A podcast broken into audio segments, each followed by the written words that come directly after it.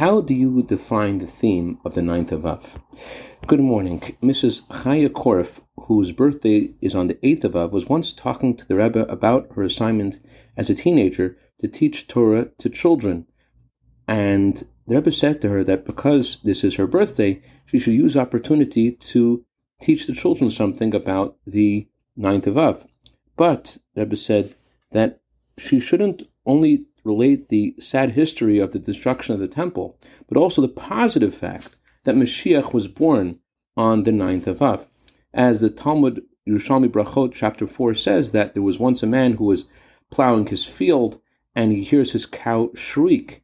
And while this is happening, Elijah the prophet is passing by dressed like a regular person and he tells the man plowing his field, Stop plowing your field because the temple was just destroyed. But then the cow shrieks again. Elijah the prophet says, Pick up your plow, continue, because the Mashiach was just born.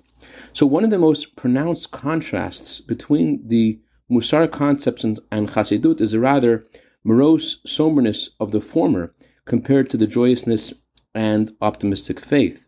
The peak of sadness and seriousness is reached in the mournful weeping on Tisha B'Av for the loss of the temple. The Chassid too cries for the temple, but clings to the hope and firm belief that it will be rebuilt speedily in his time. So this then is the definition of what the day is about. Yes, this is the day when many calamities happened. The first and second temple were destroyed. Jews were expelled from England, Spain, and Israel in the in the 11th, 15th, and 21st century.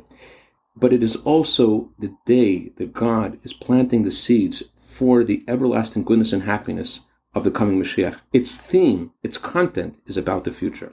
I dedicate a minute of Torah today to the neshama of my father, whose birthday is today. May the neshama have an aliyah, may he be good to better on behalf of his family for all good b'seich Yisrael. Have a wonderful day.